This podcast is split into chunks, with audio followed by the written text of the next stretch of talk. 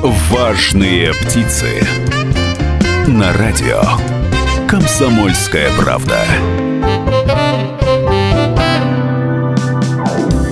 Эфире программа «Важные птицы» на радио «Комсомольская правда». Меня зовут Людмила Варакина. Мы говорим о бизнесе каждый вторник в Екатеринбурге на 92,3 FM, эм, в Нижнем Тагиле на 96,6 FM эм и в Серове 89,5 FM. Сегодня у нас в гостях предприниматель практически с 30-летним стажем, вице-председатель регионального отделения опоры России Дмитрий Ханин. Здравствуйте, Дмитрий Николаевич. Я тоже рад вас и слышать, и видеть. Замечательно. А... Поговорим сегодня о незаконном бизнесе и о том, как вывести из тени предпринимателей, которые фактически не числятся в налоговых органах, и э, их нет для государства. В нашем регионе зарегистрировано чуть более 200 тысяч легальных субъектов предпринимательской деятельности. Ну а сколько нелегалов и работающих у них сотрудников, наверное, никто не скажет точно. Хотя по некоторым прикидкам э, в России в нелегальное предпринимательство вовлечено э, больше 20 миллионов человек. Дмитрий Николаевич, э, ну действительно ли все вот эти самые серые предприниматели сильно мешают вам тем, кто официально зарегистрирован и работает в бизнесе.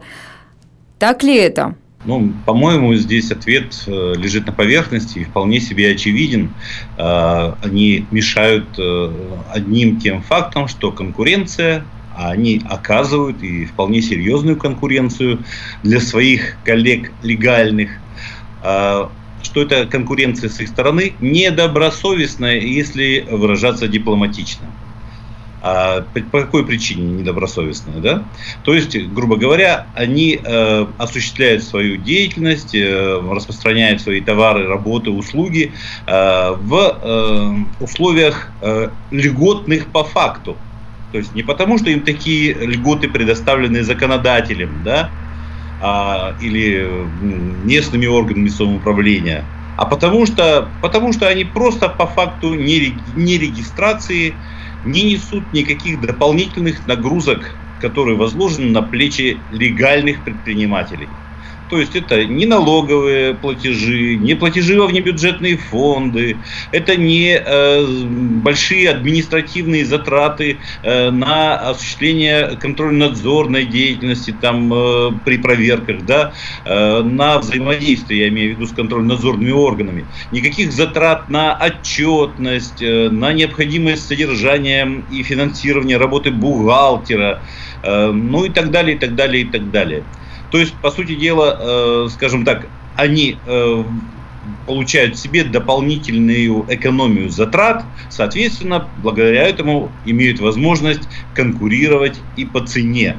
Ну, представляете, если доля затрат у предпринимателей легальных составляет, там, я не знаю, в цене товара процентов 70, 80, 90, ну, в зависимости от вида деятельности, а если эти же самые затраты у э, гаражников, в кавычках возьмем это слово, да, э, в разы меньше, представляете, они могут при, э, услуги свои э, оценивать ну, процентов на 20, на 30 э, меньше, чем по рынку да, легальных услуг. При этом э, вполне себе э, финансово оправдывать свое существование. И самое главное, никакой нервотрепки. Никто их не видит, никто их не замечает, никакие проверки к ним не приходят. Ну, разве что там неформальные сборщики дани, я бы так их назвал. Вы назвали причины, по которым эти люди не хотят легализоваться. Они не хотят платить налоги, потому что это дорого, невыгодно. Они не хотят подвергаться многочисленным проверкам. Они не хотят официально заниматься предпринимательством, потому что это трудно, это дорого. А государство предложило тем, кто сейчас в своих квартирах или гаражах занимается незаконной предпринимательской деятельностью, легализоваться через закон о самозанятых. Пока он действует в четырех регионах – Москва, Татарстан, Московская область, Калужская область. И мы об этом тоже уже говорили а, на радио «Комсомольская правда». А, на Среднем Урале власти обещают сделать э, этот закон э, к 2020 году. И, кстати, вот об этом в эфире э, в «Важных птицах» заявлял замминистра инвестиций и развития Свердловской области Евгений Капелян. На 10 лет самозанятым гарантировали льготную ставку. 4% для тех, кто оказывает услуги физическим лицам и 6% для тех, кто работает с компаниями. Главное, чтобы доходы у них были не больше 200 тысяч в месяц. И работать нужно одному без наемных сотрудников. Однако люди не стремятся легализоваться, опасаясь, что государство их обманет. Так почему же вы, э, Дмитрий Николаевич, как предприниматель с практически 30-летним стажем, соблюдаете законы, а другие говорят, легальным бизнесом заниматься невыгодно, мы останемся в тени? Ну, мы же все люди, и ничто человеческое нам не чуждо, в том числе и определенная инертность. Э, ну, скажем, терпим, пока терпится. Но, тем не менее, тенденция э, по сокращению э, числа реальных субъектов предпринимательской деятельности, то есть не по факту работников, которые были зарегистрированы в качестве индивидуальных предпринимателей, а фактически продолжают работать по найму де-факто, да, а как раз тех, э, кто создал предприятие, те, кто работают как самостоятельные субъекты хозяйствующие. Вот их число, э, ну, очевидно, сокращается. И первые ласточки полетели, помните, да, у нас в 2012 году э, в два с лишним раза повысились отчисления во внебюджетные фонды. 700 тысяч по стране индивидуальных предпринимателей ликвидировались в этот момент. Ну вот, э, и тенденция, в общем-то, она продолжает. Компенсируются отчетные данные э, вот теми как раз, кто де-факто не организует своих предприятий. Так вот, почему не хотят э, нелегалы выходить и в то же время, почему еще до сих пор легалы терпят?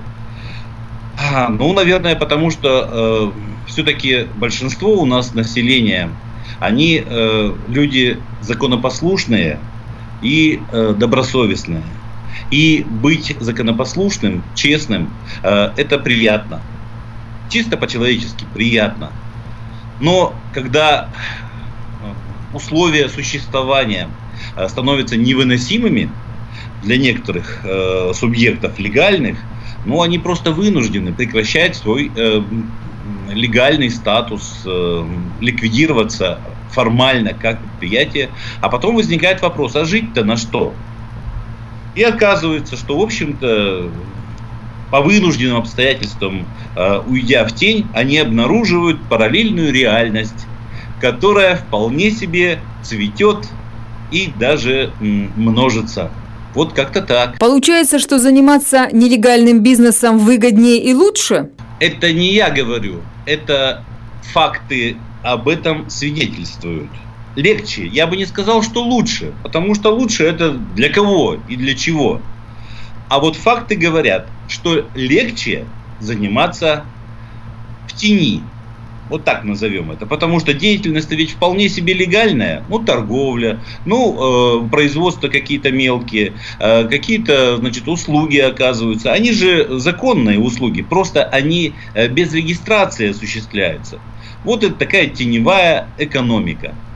А вопрос на самом деле серьезный и более такой э, неоднозначный э, по решениям это каким образом ситуацию изменить. Вот сейчас у нас действительно обсуждается и как панацея, наверное, э, или как там сильнодействующее средство э, описывается, предлагается э, вот этот самый закон о самозанятых. Ну, на самом деле он другое название имеет, но мы понимаем, о чем идет речь, да. Э, так вот, реальность показывает, э, что это, э, ну, скажем так, некий симулякр то есть на самом деле это не лекарство, не средство, а для решения проблемы. Это программа о предпринимателях «Важные птицы». У нас сейчас перерыв на рекламу, после которой мы вернемся в студию и продолжим разговор. «Важные птицы» на радио «Комсомольская правда». Важны птицы, говорят с вице-председателем регионального отделения опоры России Дмитрием Ханиным. К легальному предпринимателю проверяющие органы приходят и планово, и внепланово при наличии э, разных жалоб. К нелегалу не идет никто, потому что его нет в правовом поле. Он нигде не зарегистрирован, он не подконтролен никаким ведомством. В последнее время борьба и проблема с серым бизнесом усиливается. Представители индустрии красоты, перевозчики из разных городов Свердловской области регулярно жалуются на нелегалов. Пришло время, когда эту проблему уже нельзя не замечать. Количество нелегалов э, достигает критической массы. Э, говорят, что э, в индустрии красоты, по оценкам самих участников Екатеринбургского рынка, больше половины игроков – это нелегальный сектор. Возможно ли отрегулировать работу легальных игроков и не создавать рынок для нелегалов? Возможно ли пересекать незаконное предпринимательство? На каких условиях возможно легализовать тех, кто в тени? И что региональные власти планируют делать для стимулирования э, выхода из тени? Вопросов много, но есть ли на них ответ? Ну, на сегодняшний день я бы сказал так, что э, четкая позиция э, с конкретными предложениями, какой-то дорожной картой э, не артикулирована была, э, но тем не менее э, я так э, оцениваю, что наши руководители э, областные придерживаются общероссийского тренда. И вот как раз э, в духе э, того регулирования, что пока что у нас внедрено в четырех регионах, да, в качестве опытного, экспериментального, так скажем, образца, да, э, вот э, как бы смотрят в эту сторону наши руководители. Э, честно говоря, в предпринимательском сообществе э, неоднозначная оценка эм, действенности вот этого э, закона, этого механизма вывода из тени, я бы сказал, даже очень, так мягко сказать, скептическая. А, а с другой стороны, видится множество подводных камней. В частности, возможность для как раз нелегальных предпринимателей, незарегистрированных предпринимателей, продолжать уже на э, формально законных основаниях э, заниматься тем же самым. При том, при всем, что жизнь для существующих субъектов предпринимательской деятельности никак не облегчается. Ну вот как бы это такая э, узаканивание существующего положения вещей. Ну как с этим можно смириться? Вопрос от наших радиослушателей. С вашей точки зрения, что должно предпринять государство, чтобы люди стремились, хотели идти в бизнес? Ну, тут ничего нового сказать не могу. Естественный такой э, рецепт э, со времен э, Адама и Евы. Кнут и пряник. То есть нужно быть невыносимо больно заниматься нелегальным предпринимательством и просто невероятно э, приятно быть э, зарегистрированным э, и добросовестным. Вот какими э, способами это можно обеспечить? Вот здесь задача как раз э, органов власти совместно с предпринимательскими объединениями, с какими-то активными гражданами подумать и выработать эти механизмы.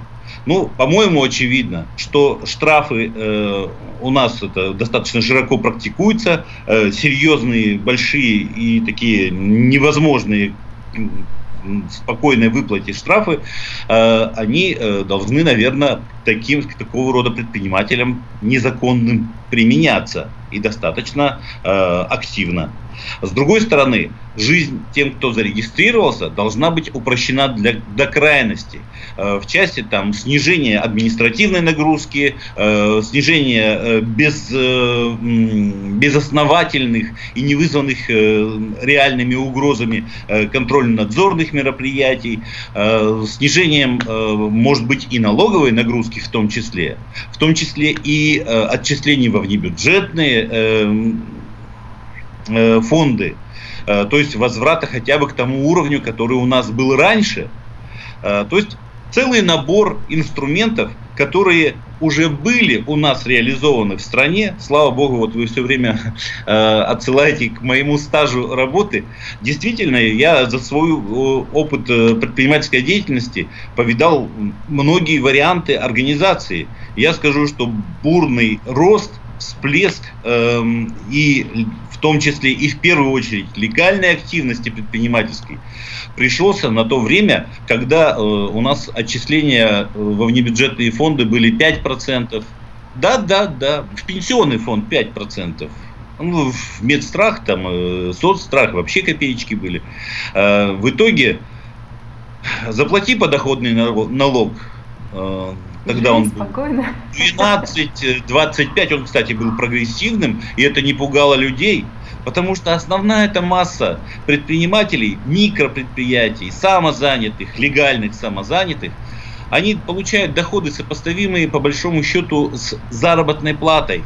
Есть и другая сторона медали нелегального бизнеса, ведь почему-то люди пользуются их услугами, ходят в маникюрные салоны на дому, ездят на сомнительных междугородних такси. Почему-то есть те, кто хочет сэкономить, рисковать собственным здоровьем, а ведь если поранят э, необработанными маникюрными инструментами, то исход может быть весьма печален. Если неудачно прокатиться с таксистом-нелегалом, то в случае ДТП получить компенсацию невозможно.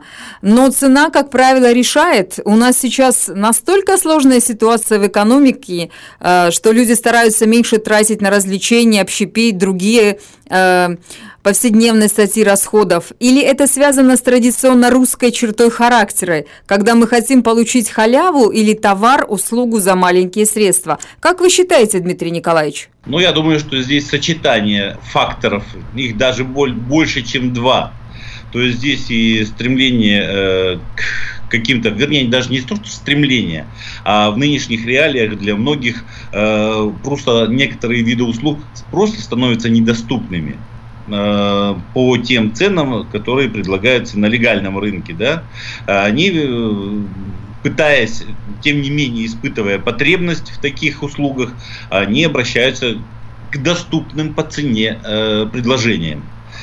Ну, а что касается э, такой э, русской традиции, э, халява, как говорится, на халяву и сладкий, да, то, наверное, и не без этого. Даже те, кто могут себе позволить, э, достаточно э, имеющие достаточный доход, э, тем не менее при выборе альтернативы э, останавливаются почему-то на э, вот, более дешевом варианте. Но увы и ах, так оно есть. Э, потребительские э, предпочтения за долгие годы сформировались.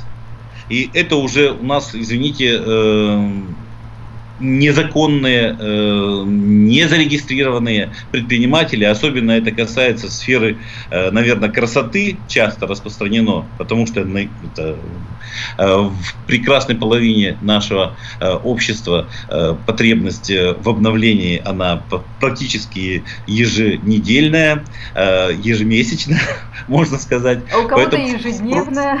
У кого-то ежедневная, да. Поэтому спрос присутствует всегда. И предложение, соответственно, тоже появляется. Э, так вот, мы же прекрасно, я думаю, что чего уж греха таить, мы и сами пользуемся услугами, в некоторых случаях э, не зарегистрированных э, мастеров, мастериц, которые эти услуги оказывают. Как правило, это уже знакомые, проверенные, давно известные люди, с которыми сложились какие-то уже отношения. Здесь без вмешательства государства не обойтись. То есть в обществе это э, стереотип поведенческий не изменится сам собой. Должны меняться внешние условия существования. Их задает все-таки государство. Пока что по факту, по результатам мы можем видеть, что быть зарегистрированным несопоставимо сложнее, несопоставимо затратнее, нежели вести незарегистрированный бизнес. Это плохо. Это нетерпимо. Это угроза для будущего малого бизнеса в стране. А, мы э, уходим на блок новостей, после которых вновь вернемся в студию и продолжим разговор о нелегальном предпринимательстве. Важные птицы. В эфире программа «Важные птицы». У нас в гостях вице-председатель регионального отделения опоры России Дмитрий Ханин. Мы говорим о нелегальном сером бизнесе. В третьей части программы можно подводить итог вышесказанному. Мы пришли вместе с Дмитрием Николаевичем к выводу, что сейчас быть легальным предпринимателем гораздо сложнее, чем нелегальным. Что же мы, как журналисты, как СМИ и вы, как представитель бизнес-сообщества, можем сделать сообща вместе, чтобы власти повернулись лицом к тем, кто честно ведет свое дело? Ну, вы абсолютно правы э, в, э, как сказать, поиске э, путей, что ли. Конечно, и э, журналистское э, сообщество, и, конечно, заинтересованное предпринимательское сообщество э, могли бы э, помочь нашим э, органам власти найти механизмы, найти пути решения этой проблемы. Э, более того, э, я хотел бы сказать, что мы уже э, отчасти движемся в этом направлении, то есть формулируем, как бы нам виделось решение, каким бы нам это решение виделось. Ну, вы в частности назвали там увеличение, и я назвал, увеличение штрафных санкций для э, тех, кто занимается деятельностью без регистрации, э, то есть увеличение до степени э, сравнимости с затратами на легальную деятельность, то есть чтобы было очевидно выгоднее заниматься этим. Э, я бы сейчас хотел затронуть еще предложить, вернее, сформулировать, попытаться еще один путь. Это, в общем-то, отталкивается от той проблемы, с которой предприниматели, э, давно работающие или только начавшие свою деятельность, сталкиваются буквально повседневно э, у нас в стране. Это изменчивость законодательства. Изменчивость, причем, как правило, не в лучшую сторону, а в сторону увеличения каких-то нагрузок.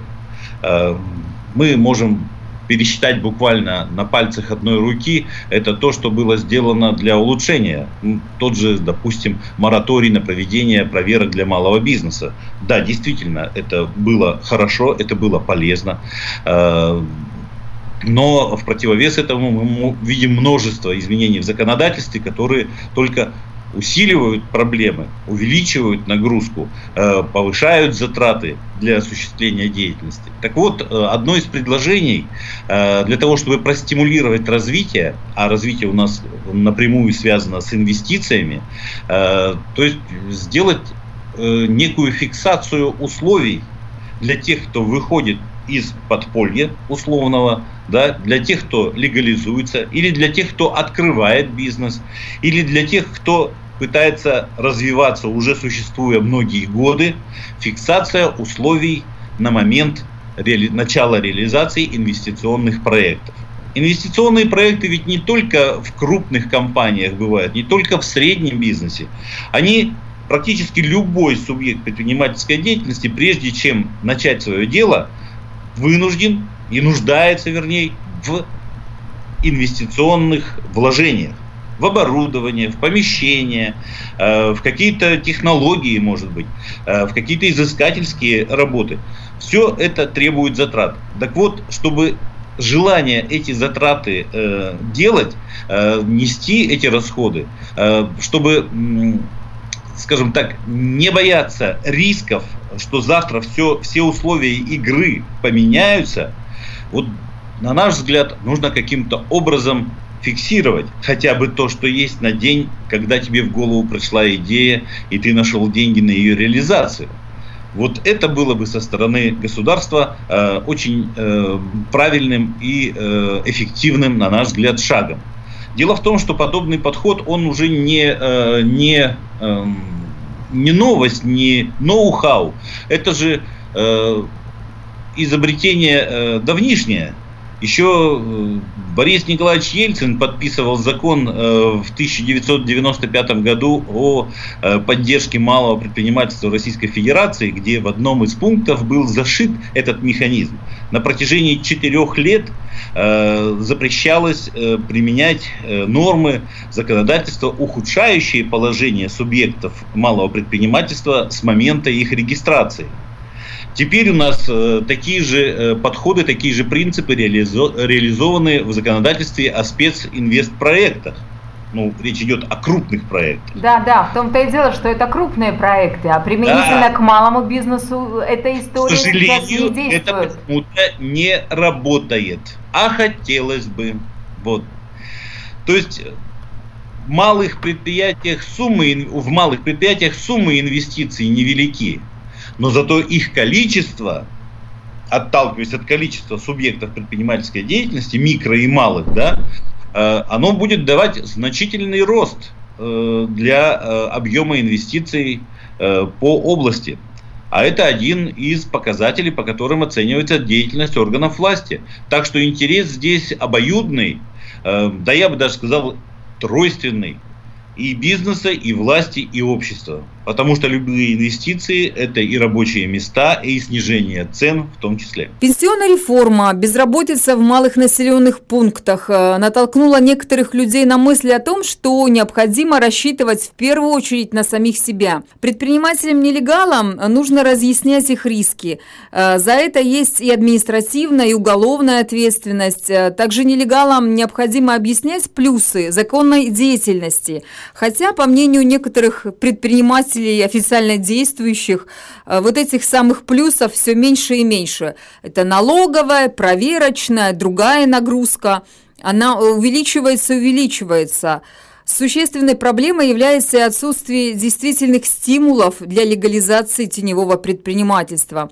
Может быть, проанализировать и посмотреть на проблему глазами тех, кто находится в серой зоне? Я бы сказал, что это не просто возможно, а это необходимо, причем неотлагательно необходимо. Э, и более того, э, и опора России, э, и другие бизнес-объединения, ну, я в первую очередь могу говорить за наше, мы принимаем, предпринимаем, ну, скажем так, разнонаправленные усилия обращаясь э, и э, на уровень э, федеральных властей, и обращаясь в параллели к нашим коллегам в соседних регионах, и задействуя возможности наших экспертов, в том числе, вот, допустим, на площадке Народного фронта, мы пытаемся выработать, сформулировать и предложить те механизмы, которые, на наш взгляд, как раз и позволят сделать пряники слаще, а кнуты эффективнее. То есть, я думаю, что вот такие э, мероприятия, э, встречи э, с руководителями министерств, ведомств, областного правительства э, как раз э, призваны э, в первую очередь найти, выработать эти механизмы. Э, я имею в виду работу советов, э, отраслевых э, советов э, при органах исполнительной власти Свердловской области. Пусть мы не можем здесь, на местном, на нашем региональном уровне замахнуться и решить глобальные проблемы федерального масштаба, но то, чего в наших силах, то, чем мы можем управлять, мы в состоянии сделать. Это программа «Важные птицы» на радио «Комсомольская правда». Каждый вторник мы говорим о бизнесе и о предпринимателях в Екатеринбурге на 92,3 FM, эм, в Нижнем Тагиле на 96,6 FM эм и в Серове 89,5 FM. Эм. Я, Людмила Варакина, прощаюсь с вами. Открывайте и занимайтесь бизнесом в Свердловской области. Всего вам самого доброго. Важные птицы.